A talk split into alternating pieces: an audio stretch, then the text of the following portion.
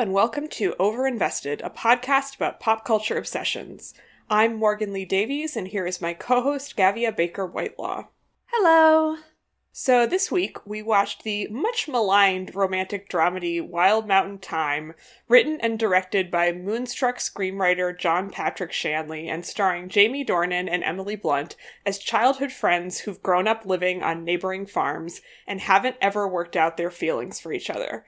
So this was an inspired and sadistic Patreon request from uh, Siobhan.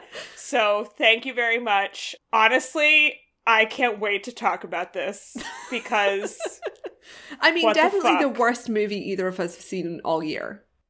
I think this is possibly the worst movie I've ever seen in my entire life. Like because I'm not like a real film critic, I don't have to go to like every single thing that comes out, right? So there's plenty of garbage that people have to see like every single movie have to see every year. I don't have to do that, but I have seen lots of appalling films. And honestly watching this, I was just like I don't think I've ever seen a movie as bad as this.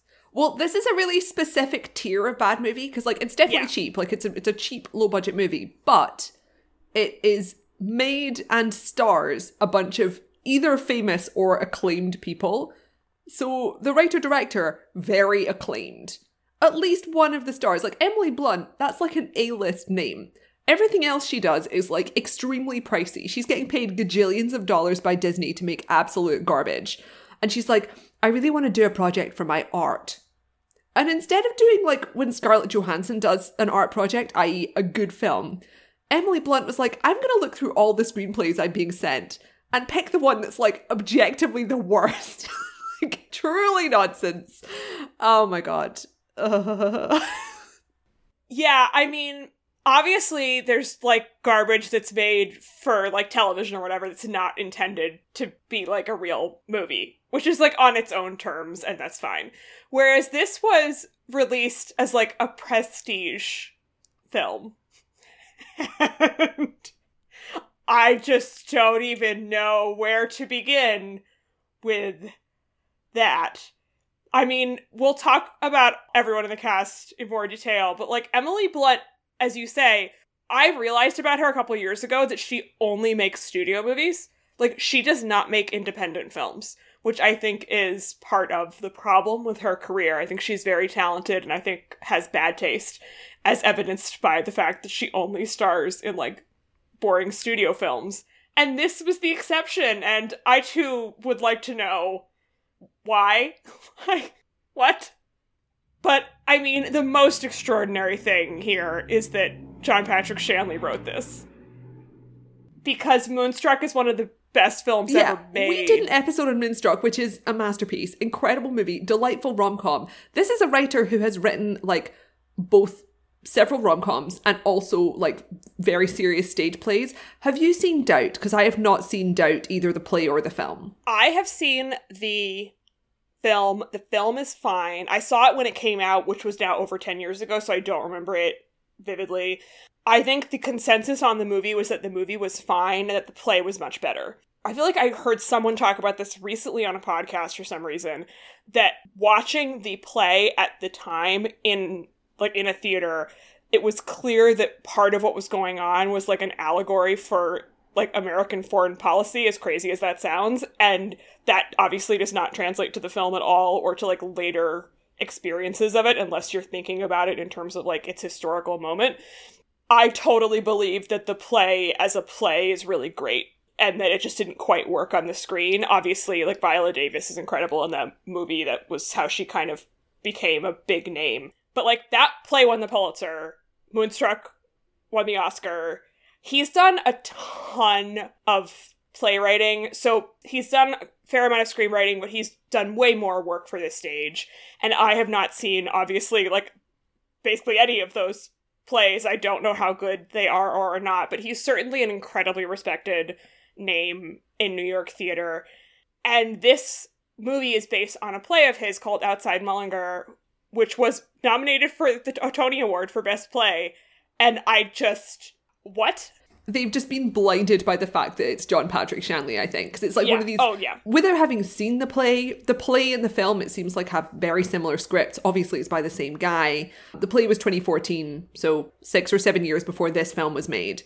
But like, the two issues here, I think, are first of all, one of those situations where once a playwright is really good, you can get like a bunch of really amazing actors and directors to make something seem better. Which to me, the example would be like the Harry Potter play, where you read you read the play and you're like, this is the worst thing I've ever read. But people who see it are like, oh, it's actually like an amazing spectacle. And the other factor at play here is the fact that he's an American playwright, like he's an Irish American playwright. And this is a play and a movie that are set in Ireland. And this will, we are going to be talking about this at length in this movie, but um, the response from the American critics and the Irish critics is clearly very different. And um, when you watch this movie, you're like, this is set in like fake Ireland. it's set in like the Ireland of people's imagination. So I read a great article after seeing House of Gucci, which I thought was really bad, that was basically like using the like it's impossible to be racist against Italian memes to be like, but maybe you can be, and this movie would be an example. And obviously the article was tongue in cheek, but pointing out that like this film had just had no understanding of the culture of Italy or Italian people, which is a sentiment I agree with. And I was watching this and I was like, if it were possible to be racist against Irish people, which obviously is impossible, but like this movie feels racist against like, Irish yeah, it's people like it's, to me. Like it's wound back the clock to 1920 when like that was like a thing. it's earlier than 1920. The film critic Helen O'Hara, who is from Northern Ireland, was saying to you on Twitter that this is totally like a pre-famine thing, and Yeah. I hadn't occurred to me. But Well, that's what I was thinking while I was watching the movie because it's like you always, when you see a lot of like Irish American people talk about Ireland, it's really clearly rooted in like the old country and when their great grandparents came over, and that's what they imagine Ireland is like, and that's what she was saying on Twitter. But like the other thing that came out to me as soon as I started watching is like, although that's the vibe, like the vibe is, oh, we're imagining the old country, which is like fucking Hobbiton or something. The way everyone's like dressed and styled and the interior decor is like early 20th century. So it kind of looks like the film is taking place in the pre war era, but it's meant to be the present day and the two protagonists are allegedly millennials. So Yeah, I mean, I think we all had the experience, and I had the great pleasure of sending this trailer to a friend who who then had this experience last week of watching the trailer and realizing it wasn't a period film. Yeah. And being like, what? like, what the fuck? Because the trailer is like, oh, we've got this like amazing like farm setting with these people who are falling in love in the extremely bright green fields of Ireland, which look like they've probably been digitally color corrected, and Oh, everyone is wearing these beautiful knit sweaters in shades of like you know autumnal colors. And then, like two thirds the way through the trailer, Emily Blunt is like, "Oh, and maybe I should freeze my eggs." And it's like, "Freezer? What? what technology? We only just invented the phone." Pardon me? Yeah. The New York Times reviewed this very favorably. Their theater critic Charles Isherwood was like, it, he says it represents Mr. Shanley's finest work since Doubt, which is again just hilarious to me. And he clarifies like it's obviously not as important or as good as Doubt. Yeah, it's meant to be a light entertainment play. Yeah, but he's like, but the writing is lyrical, the production is great, and I totally believe the production was excellent, and the actors are very talented people who are in this. But like, my jaw's on the floor. No. And meanwhile, the Wikipedia page just said says the play was less well reviewed by Irish publications, with Fintan O'Toole of the Irish Times describing it as mystifyingly awful and beyond the edge of awfulness. And I was like, yes, that does seem like more correct to me than whatever the fuck the Americans were like, eh, it's Well, charming. like, you know? what's really hilarious about this is that as soon as this trailer came out, people were immediately like deriding it, right? Because this film is like patently absurd and really bad, and that is very noticeable when the movie stars very famous people. but like, the backlash was like partly just people being like, what the fuck is this movie? It looks appalling, and how does it look like it's set in the past when it's actually in the present? And also, a lot of people are dissing the accents because most of the main cast aren't Irish. But when you look at like the way their PR department like handled this, because I was looking up interviews with Emily Blunt and Jamie Dornan and stuff to be like, so what did they say about this movie? And the answer is they're like fucking dodging and diving. They're ducking and weaving, right? Because like they can't say oh, I'm really proud of what a great film we've made. Like, you can't say that objectively. You'll look like an idiot. So it's like, they'll be talking about their other projects and they'll be talking about how exciting it was to get a call from John Patrick Shanley.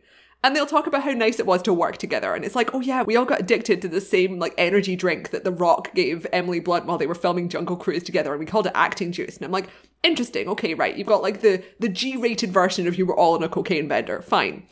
And then the interviewer will have to ask, like, oh yeah, well, people have been criticizing this movie. And they will all just talk about the accents. They're all like, oh yeah, people are very judgmental about the accents, but it was an intentional choice because John Patrick Shanley wanted to make sure that everyone could understand what we were saying. So we had simplified accents. And I'm like, well, first of all, you all definitely have different accents because Christopher Walken, God bless him, iconic character actor, cannot do any other accent other than his normal accent. Emily Blunt is, to my uneducated ears, making a bold stab at it. Jamie Dornan is Irish but like chaos. But that was not the main problem with the movie. The main problem with the movie is that it's appalling. yeah, I mean, we're gonna get into the origins of this movie in one second, but read the accents. I couldn't tell if even Jamie Dornan was doing his real accent because he's from the north, and they're definitely not in the north. I so don't think they are. I don't. Yeah, I think he is changing his accent, I think he's put on an accent, and so he's not a good actor either. So me. it's like it- it's very weird tonally. but also I couldn't. All the accents were so out of control that I was like, maybe he sounds fine, and my brain is just like short circuiting, trying to like figure out what's happening. Oh, I should add actually, for those who just hear us repeatedly saying Jamie Dornan, I feel like he's not a household name, but Fifty Shades guy is. He is the Fifty Shades guy. I think he's pretty well known at this point, actually. Um, I mean, I felt like he was really committing and trying hard in this appalling film. Well, he's which I clearly could desperate respect. to escape being thought of as the Fifty Shades guy. So he was like, I want to take on a quirky role. It's like you want to work with John Patrick Shanley because he's iconic. Completely reasonable logic there. It's just unfortunate that you decided to plow ahead with that despite having read the script with your own two eyes. Correct. Emily Blunt, the accent, awful. So bad. Every time she tries to do the, like, when Irish people, some Irish people make a TH sound, it kind of is shortened. And she was doing the full, like, duh, like at the front of, like, so many words. Horrendous. Horrendous. Her performance also just, like, I don't even know what was happening. I think she's the Oh. worst person in this movie. I think she's fully, like, what, what the fuck? Well, also her is happening. character is like impenetrable. Oh impenetrable. yes. I mean, there's no way to give a good performance as that character. It, it's all it's all bad. I, I think we should give like a better just overview of what the film is about because obviously most people are not going to have watched this and you shouldn't. I mean, if you want to watch something that's just horrible, and confusing, found it confusingly quite- horrible. quite watchable in a like mesmerizing train wreck kind of way, as opposed to sometimes when you watch a really bad movie and you're just like, this is punishing. I was totally engaged the whole time, just like rubbernecking. As Well, because the, the tone, right, is kind of there's some scenes which seem like a mediocre stage play. Like it's very theatrical dialogue style and it's kind of blocked a bit like a stage play. So you'll have like Christopher Walken and an old Irish lady standing in a kitchen having a conversation. And some scenes are like really bad British and Irish rom coms where they just do stupid slapstick, but it's not funny. And then other scenes, they're having quite dark conversations about death and the meaning of existence and stuff. And then there'll just be a shot of the Irish countryside and a bunch of farms. And no no one's lives make sense in the background of this because none of the characters act either like relatable normal human beings or like fun caricatures. Because you know there's loads of movies and TV shows. Like I kept thinking about stuff like Pushing Daisies where the tone is intentionally really silly and over the top and people don't behave like normal people but it has its own internal logic and every individual person in this movie has their own internal logic and they're all clashing off each other like it's a fucking pinball machine of different narratives Yeah, so basically the setup is that Jamie Dornan and Emily Blunt have grown up on these two farms that are next to each other, and they've been in love with each other since they were children, but despite the fact that they are well, in the play it sounds like they're more obviously like admittedly middle-aged, and in this they like try to avoid talking about it. But like Yeah. clearly, I mean, you know, the actors older- are like in their late 30s. Emily Blunt's character is more in love with him. Like, she's pining after him and she's like staying there. But the problem is that, like, throughout the film, they kind of say this two or three times, and there is no kind of evidence of her being in love with him. And Or their relationship versa. makes no sense, and there is no kind of build up of their romance, which is essentially the opposite of what happens in Moonstruck. Yes, there's no chemistry. You just have to take it on face value that like the movie has told you that that's the setup, right?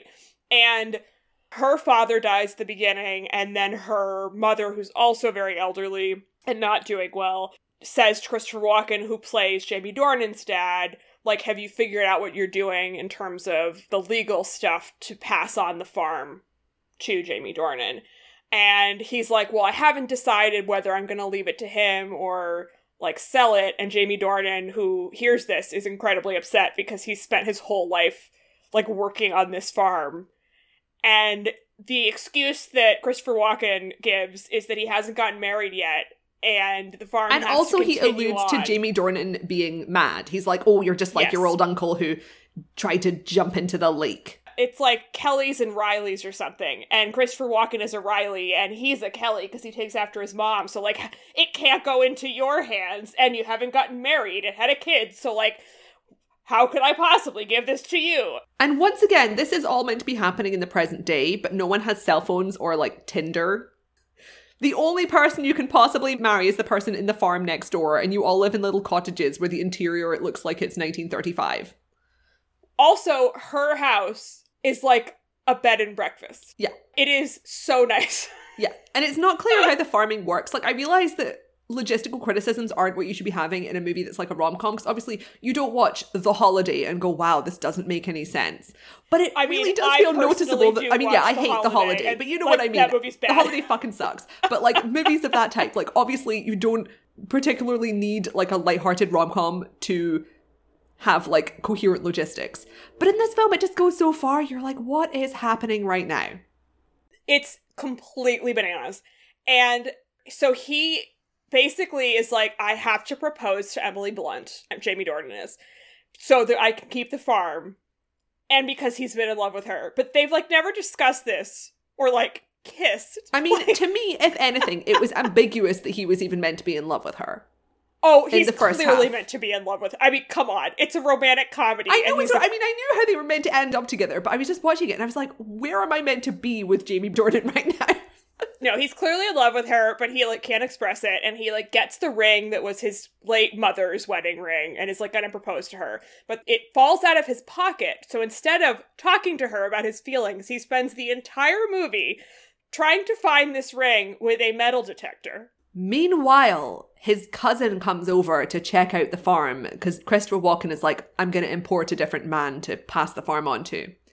And this cousin is played by Jon Hamm, who is in a completely different movie from everyone else because Jon Hamm is playing an absolutely solid Jon Hamm. He's funny, he's charming. His role is that he's the sexy middle aged American. He's not doing anything particularly exciting, but it's very clear in the kind of different types of actor that you have in this where it's like Christopher Walken is just miscast and is I mean, whatever. The two leads are appalling, but Jon Hamm is doing a pretty good job because he apparently can really be acceptable with any amount of material. But it is like he is an alien because he comes in from America and he will occasionally be acting like a normal human would react in this situation, and then occasionally just go off on tangents about essentially exoticizing Ireland and being like, "Oh, why are you all like like this? Everyone in Ireland, you're just willing to live with loneliness." And it's like, "What are you talking about? Like, no one talks like this. What is happening?" Yes. For the most part, though, he acts pretty much like a normal human. Yeah. Which is very funny because he kind of reacts the way that you, the audience, are reacting, right? Because he's just playing like a normal rich man. And then he's confronted with Emily Blunt and Jamie Dornan, who are mad. Right. And he's like, what is happening? Like, what are these people doing? Why are they reacting this way? Like, he shows up with a bunch of like fancy presents and they're like scandalized and are like, well, why have you done this? And he's like, because it impresses people. Like, I don't, like, that's what you do if you have money. And then when he sort of finds out that they have this tormented romantic situation, he just absolutely is baffled, as he should be, because it makes no fucking sense. I should add also that Emily Blunt's appearance was enthralling me throughout this film Yes. Oh because her styling really plays into the whole romanticized Irish stereotype situation because they've got her, they've given her hair a slightly gingery tint. But they've given her highlights that are like extremely fake looking highlights. So it's like not not natural look, but she is also meant to be sort of natural fresh faced farmer. And the outfits they've got her wearing are occasionally she'll be wearing a sort of white fake Regency dress, but with like wellies and a jacket because it's the modern day. And there's several scenes where she's wearing a big shawl, which once again, like it's the 1850s, and various other kind of cottage core outfits, but not in the way that a real life millennial would wear a cottage core outfit because it's not meant to be an affectation. It's just like I'm Irish and this is how we look. But crucially, at the same time, Emily Blunt has her own makeup. Because after a few scenes, I was like, Emily Blunt's face looks incredibly expensive. And I was going on my phone and I was like, Googling Emily Blunt's personal makeup artist, because a lot of A list stars will have their same makeup artist in every film. And yeah, it's her own fucking makeup artist who comes with her to every film. Which is why she's got this like incredible glowing skin and like tinted lips and all this stuff. And it's like, that is not a no makeup look. It's like it is a no makeup, no makeup look. I can see how much money has gone into this face. And then occasionally they'll like spatter some mud on her to show how rural she is. And I'm just like, this is appalling. but it's like mud over the lipstick and the mascara and like it's not even a no makeup look. It's like full on face. Yeah, well, it's like it's like um, the glass sheen foundation where you get like it kind of luminous glow. And I was like, what, what is yeah. what is happening here? She also like I know it's complicated to talk about actors' appearances in this way, especially obviously f- female actors. But like Emily Blunt has had a lot of Botox. Like she's done that to her face within the past couple years. And obviously, a ton of actresses do this, and so you kind of have to just be like, okay, Nicole Kidman's playing a character in the 1950s who definitely would not have looked like this, but I guess that's just the reality of Hollywood now. But the Emily Blunt situation in this movie, like the fact that she definitely has had some work done to her face, which, like, is of course her right, plus the makeup, plus the, like, vibe the movie is trying to create, which is like, they're just these completely natural people who just live on the land is so ludicrous. Like everything about it is so preposterous that you're just like you're just like so offended on what? behalf of Ireland. Like it's just like I am every time an appalled. Irish person complains about Irish Americans coming over or like even never visiting Ireland and having this like ridiculous cartoonish image of what the country is like, it's like you literally just made this movie of that. So we had to talk about this article that John Patrick Shanley wrote for the New York Times when the play was in theaters, where he describes the like origin story of this play. I feel a little bit bad that we're ragging on John Patrick Shanley so hard, and we will do so more when we talk about the direction of this movie, which I think is like equally responsible for its badness as the writing. You know, he tried but he has like an Oscar and a Tony and a Pulitzer, and we are. But I mean, this is like a sixty-five-year-old man wrote this play, a yeah. seasoned seasoned playwright. And this article, I was just like clutching my face with embarrassment. It's it's bad. So he basically says that when he was uh, like 22 years old, very young writer, I think he says that he maybe was even still at NYU at the time, which is where he went to college, that he went to some luncheon for Irish American writers and there were like luminaries there and he left and the takeaway was not like wow that was amazing but like I don't want to be like these people I'm not going to be like an Irish American writer which was very much a genre at the time and then he wanted to write about all different kinds of people which like fair enough so Italian Americans, he says, became kind of his specialty. And we think we talked about on the Moonstruck episode that one of the things that's kind of funny about that movie is that he's not Italian American, and that's like the ultimate Italian American movie, and like it's beloved by that community, right? Like it kind of is stereotypical in a certain way, but it feels very loving and yeah, and like people feel real. like it feels like an authentic caricature. Yes, correct. But he is Irish American, and he talks about how it took him a, like decades to get around to sort of being willing and able to write about that part of his identity, which unfortunately was this play. So this article is full of just these like quotes that really inform what's going on here. So the specific background to the play was that like when his father was quite elderly, he asked John Patrick Shanley to take him back to like the town in Ireland where he himself had grown up and they had this really emotional experience which then informed this play. But John Patrick Shanley writes, I'm Irish as hell. Kelly on one side, Shanley on the other. My father had been born on a farm in the Irish Midlands. He and his brother had been shepherds there, cattle and sheep, back in the early 1920s. I grew up surrounded by brogues and Irish music, but stayed away from the old country till I was over 40. I just couldn't own being Irish. And, like, that is so Irish Americans being like, I'm so fucking Irish. I'm so Irish, you couldn't believe it. Look at my last names. Like, but of course, I haven't ever actually been to Ireland until I was 40 years old. And then, like, you know, he describes going there as his Atlantis, the lost and beautiful world of my poet's heart. Which, again, I'm glad he had this meaningful experience, but like. But it's also like you went to Ireland What? in like the 90s, and that's what you took away from this. And I'm like, in the 90s?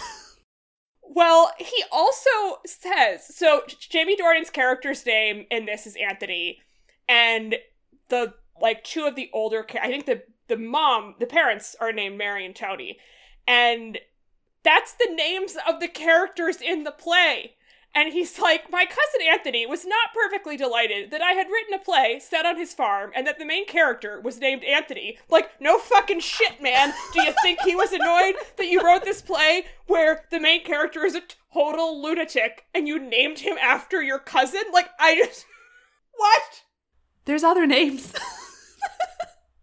and he like took all the like the creative team from the play like to go visit them and this poor guy was just like why am i dealing with this like no. And then, of course, the the play was just getting dunked on by like every Irish Twitter user. Like when the trailer came out, so i'm like one eighth of irish descent basically. So like my mom's my dad's side of the family's been in america for like forever. And then my mom's family it's my mom is half german and half irish.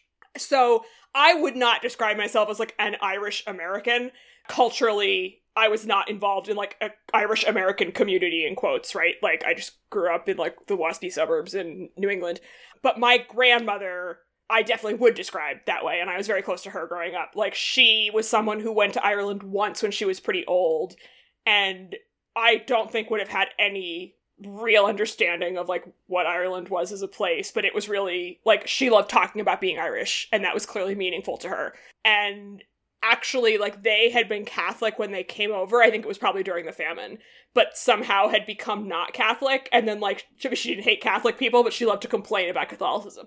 So there was all this kind of factional stuff, but because no one liked to talk about German heritage in like the mid 20th century, like the Irish stuff was what got talked about by the time I was born. So I was always really fascinated by it, even if it wasn't something that was like actively going on.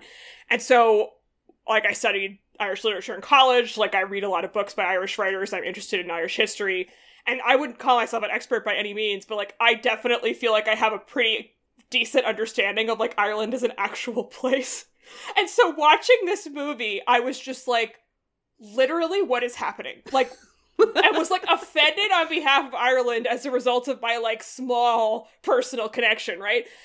It is this complete archaic fantasy. And I think because I don't have the same connection that someone like John Patrick Shanley would have, where like his childhood and community really were about like being an Irish American person, the pre-famine thing that Helen O'Hara was talking about, like that hadn't really occurred to me, but as soon as she said it, I was like, oh, that's completely right, right? Whereas if your family is here, but the Irishness is still so important, but if they came in like the mid 19th century, then the old country, in quotes, is what is going. yeah, it's what's be like frozen in right? time, and everyone talks about like Yeah. it's like food that people were eating in like 1860. Yes. And there's so much that's happened in Ireland recently that in a way mirrors things that happened in like earlier parts of its history and in other ways is totally different. I mean the whole Celtic Tiger thing, right, in like the last 15 years that is nowhere in this film because like that would be dealing with reality and that's not what this movie is doing. But there is all this stuff about like Christopher Walken's voiceover is like it's said that if an Irish man dies while telling a story and then like blah blah blah blah blah. But then also there's all these so you've got the stereotypes of like the Irish as these like really garrulous like storytelling folk, which drives me nuts. I had, took a class in college with the writer Colm Tóibín, famous Irish novelist, and he used to complain all the time about the like people being like, well, it just comes naturally to the Irish to like be storytellers. And he was like, I worked fucking hard to be able to write novels. Like this is not just some like innate talent, right? But then also there are these stereotypes in this, which I don't think I've really encountered before. That like the Irish just are really quiet and don't want to talk about their feelings ever. And that, you know, they're just Yeah, I was a bit confused. It was kind of like they were making up new stereotypes. Yeah.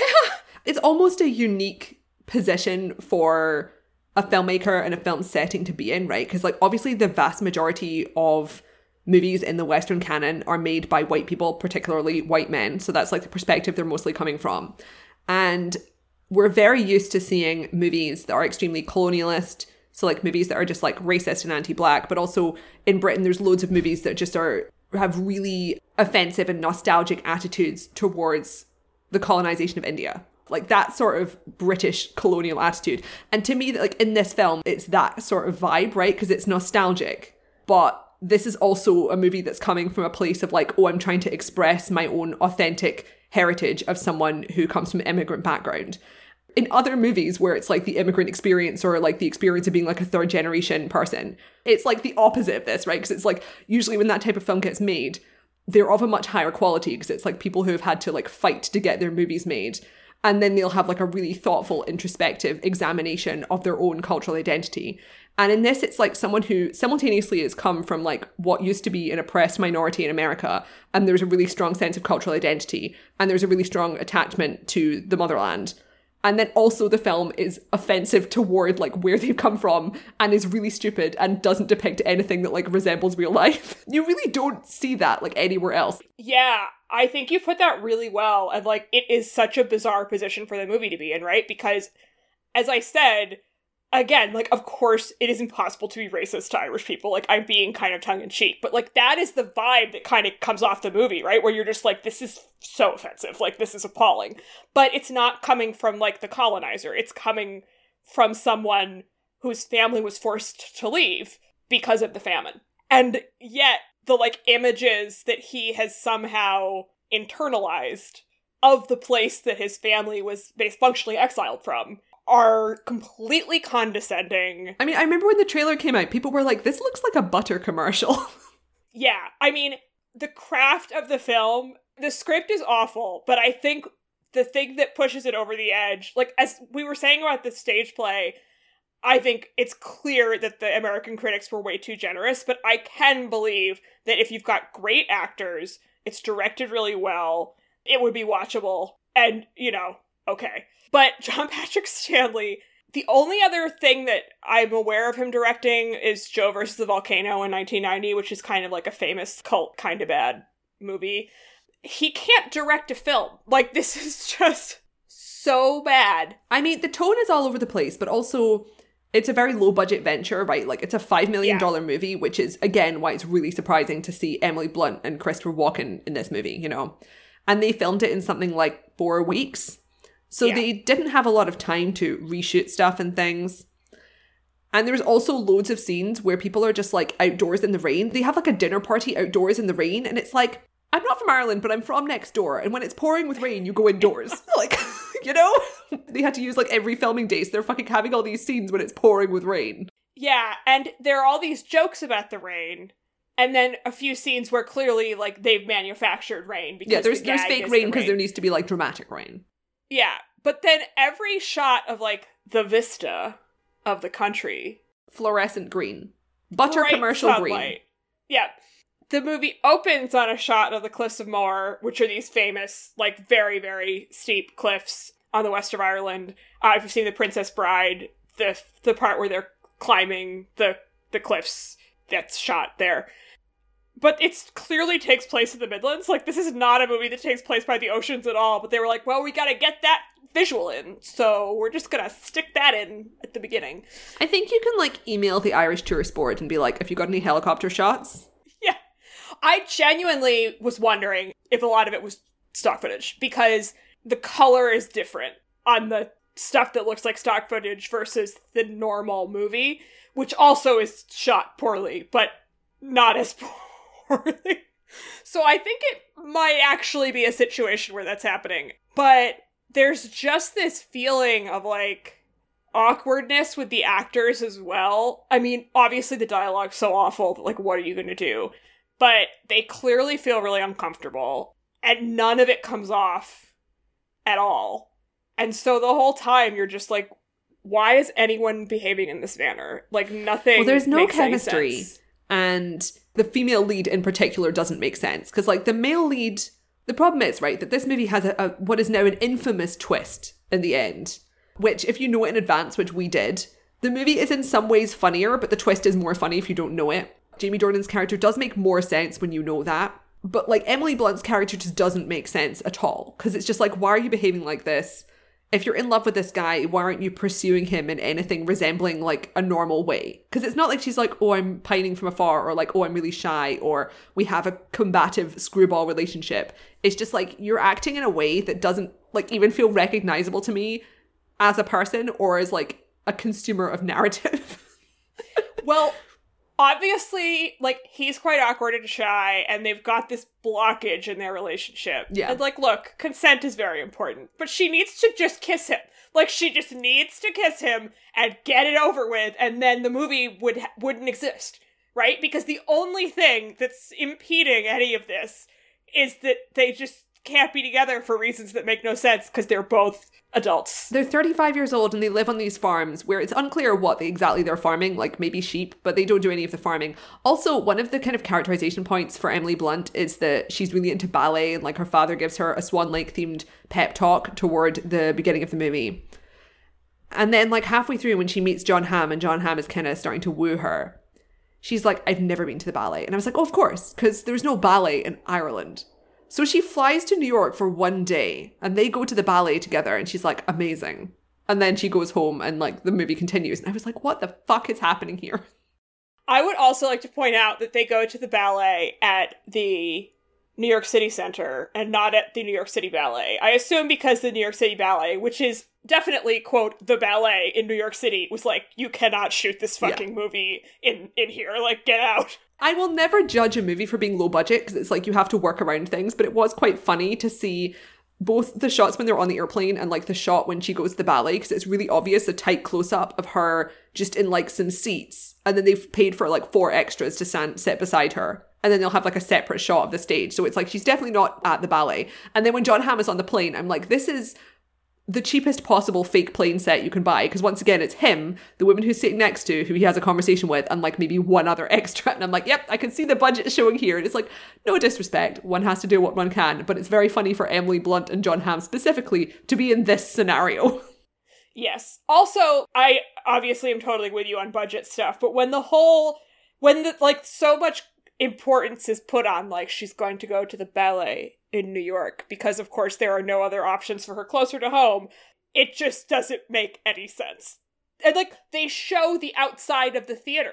Just don't show it, right? Like you don't have to do that because that's not where the ballet lives. So and oh when you think of the scene in moonstruck where they go to the opera and it's like an Right. incredible scene when Cher and nick cage go to the opera it's like moi perfect And they barely even show the opera in that. It's all about them, right? Just yeah like it's about the experience of Cher being Yeah. like unbelievably hot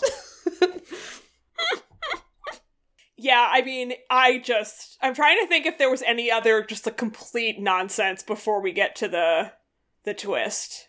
Now, let's drop the twist. Yeah. Which I think probably quite a lot of listeners will be aware of because this is like the Yes. one thing everyone was talking about. But like, Yeah. the wildest element of the twist is that it's like they don't like examine it. No. If you know what to look for, it's kind of foreshadowed. And it's in the play because I remember when the trailer came out, I found this review of the play that was just like boggling because they were like, I don't understand why the other critics aren't mentioning this because it's such a fucking bizarre left field thing. But like toward the end, when Emily Blunt and Jamie Dornan have had this big long scene where they're confronting each other about their feelings, and like there's interviews with Jamie Dornan where he was like, "Oh, it's fantastic to get to do such a long scene by such an impressive playwright. Like you never get to do this range." And it's like, Jamie, it's because you had to do like three Fifty Shades movies and your brain is broken, and I understand that, but that scene isn't good. And then the big reveal is he's like, "I'm a bee. Or I he says, I believe I believe I'm a bee." I'm a honeybee. Yeah. And this movie is like it has this sort of quaint old Irish like fairy tale vision of like the local madman of the village, basically. His characterization is like he's a quirky rom-com weirdo.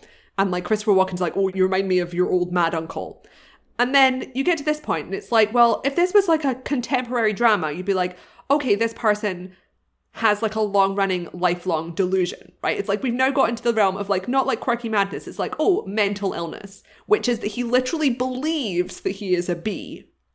And they deal with this for, I would say, roughly three minutes. And then the, they get together and the film ends. And I'm like, what the fuck is going on here? This is not a metaphor for anything. What is happening? I was so baffled because, of course, that's the thing that everybody knows about this movie. Like, I'd seen the clip, it was totally all over Twitter when this movie came out last year. And it's completely just like, I cannot begin to fathom where this idea comes from as a writer. Like, I, I got nothing. But as you say, like, it is fully the climax of the film. And then she's basically just like, well, I sometimes believe I am an animal too and like, do you want to marry me? And he's like, yes. And he thinks that she's a flower, so they can be together. There's so much. We barely even gotten into like the retrograde gender stuff. yeah, like film. in the final oh third, oh God. like it's always like kind of sexist, like because it's all this sort of stuff where like, oh, you have to marry someone to like have the farm and stuff. But like in the final like quarter or something, it suddenly got like really sexist, and I was like, what just happened? Like, it's not like I'm offended. I'm just like confused again. she has all this dialogue about how like I don't even I don't even know. It was just it was just like gender role stuff, and I was like, what gender? What? And also, it's like it's very funny because like Emily Blunt loves to market herself as this like power woman. uh, yeah. It's because no, her, her no actual identity that. is she is like one of Hollywood's top capitalists which is why this like doesn't fit, right? If she was going to do like an art film, it should have been one of those movies where like you know, Aaron Sorkin did that film where Jessica Chastain is like a sexy woman who runs a high class poker joint. You know, that's the Emily Blunt zone. Because the rest of the time, she's making low key Republican propaganda with her husband or massive, huge blockbusters for Disney. And it's like, okay, that's your, your zone. And they're like, I'm going to do art. And it's like, okay, this is just sexist. So whoever your publicity person is, they should have removed this script from your desk. Fortunately, no one watched it, so it's fine. Yeah. But, um, I was certainly expecting that the twist would come like 20 minutes before the end of the movie. And then there would be this like, how do I get him to engage with me physically because he thinks he's a honeybee? And that it's just hand waved away. And it's like, no, it's a prestige remake of the bee movie where the bee falls in love with a, with a woman. There we go. I was so baffled. I cannot even begin to describe how confused I was by this. Were they rescued from having to attend an in person premiere by COVID? Yes. Yeah, it feels like that would be a real blessing because the idea of having to sit down. I mean, I know a lot of movie stars skip the actual premiere, like they go in and they don't watch the film, but like, yikes. Yikes, man. Well, I mean, in general, the press for this was vastly lessened yeah. by COVID. Yeah. Because when I was looking up promo interviews, I was like, I can see that they've really done the bare minimum here Emily Blunt in particular is like she's talking a lot about her other projects and the outfits she's wearing. I know we keep saying this, but I simply do not understand how you could read this script. Even, I mean, obviously the explanation is that John Patrick Shanley wrote it, and you're like, oh my god, he did Moonstruck. But having actually read it, I just don't I mean, I tweeted something about how this was the worst movie I've ever seen, and you replied something about the film Serenity, starring Matthew McConaughey and Anne Hathaway, which we watched together on vacation a few years ago and had a similar conversation of like, how did anyone agree to be in this? And that's a movie with a very high concept premise that, like, I suspect what happened there was people signed on before the actual script was written. And in that case, that actually makes perfect sense to me because the idea is totally interesting. It's just that it's executed terribly. So I was like, okay, so if McConaughey is like, yeah, sounds great, and then has already signed on, and then the script gets to him, and he's like, well, I guess I'm doing this. Or even if the script is bad, like, it does have this high concept thing that I could see an agent being like, oh, but this is gonna be really provocative, whatever.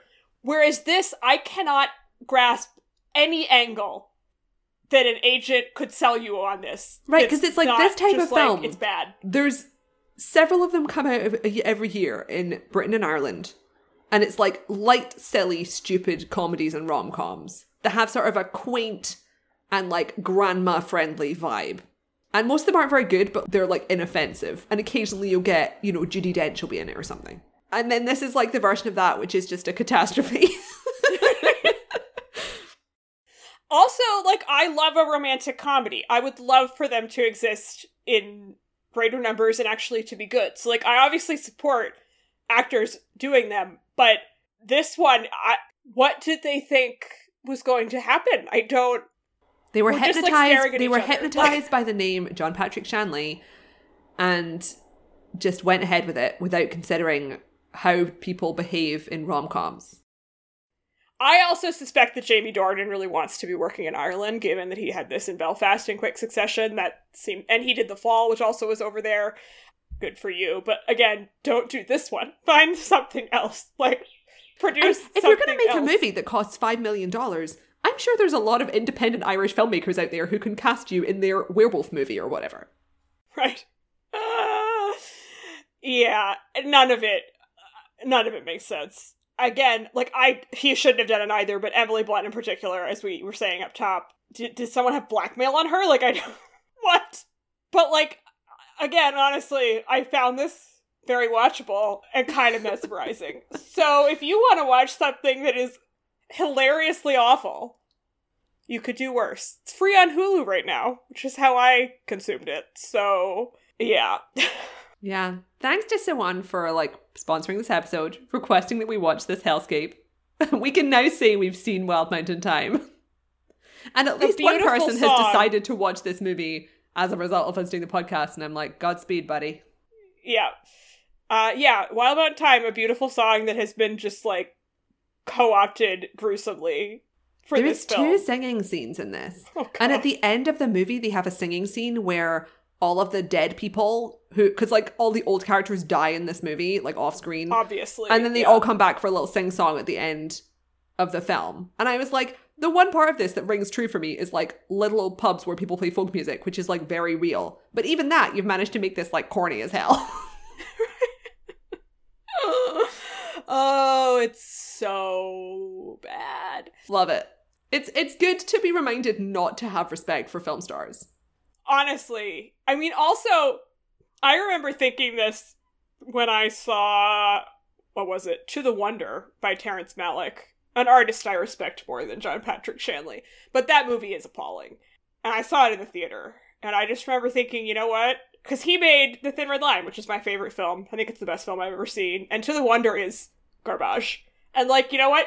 Even the greats are fallible and can make bad things We all So, have like, off days, and if you're rewarded for those off days with the Tony Award, you will prolong that off day for seven years until everyone tells you to stop.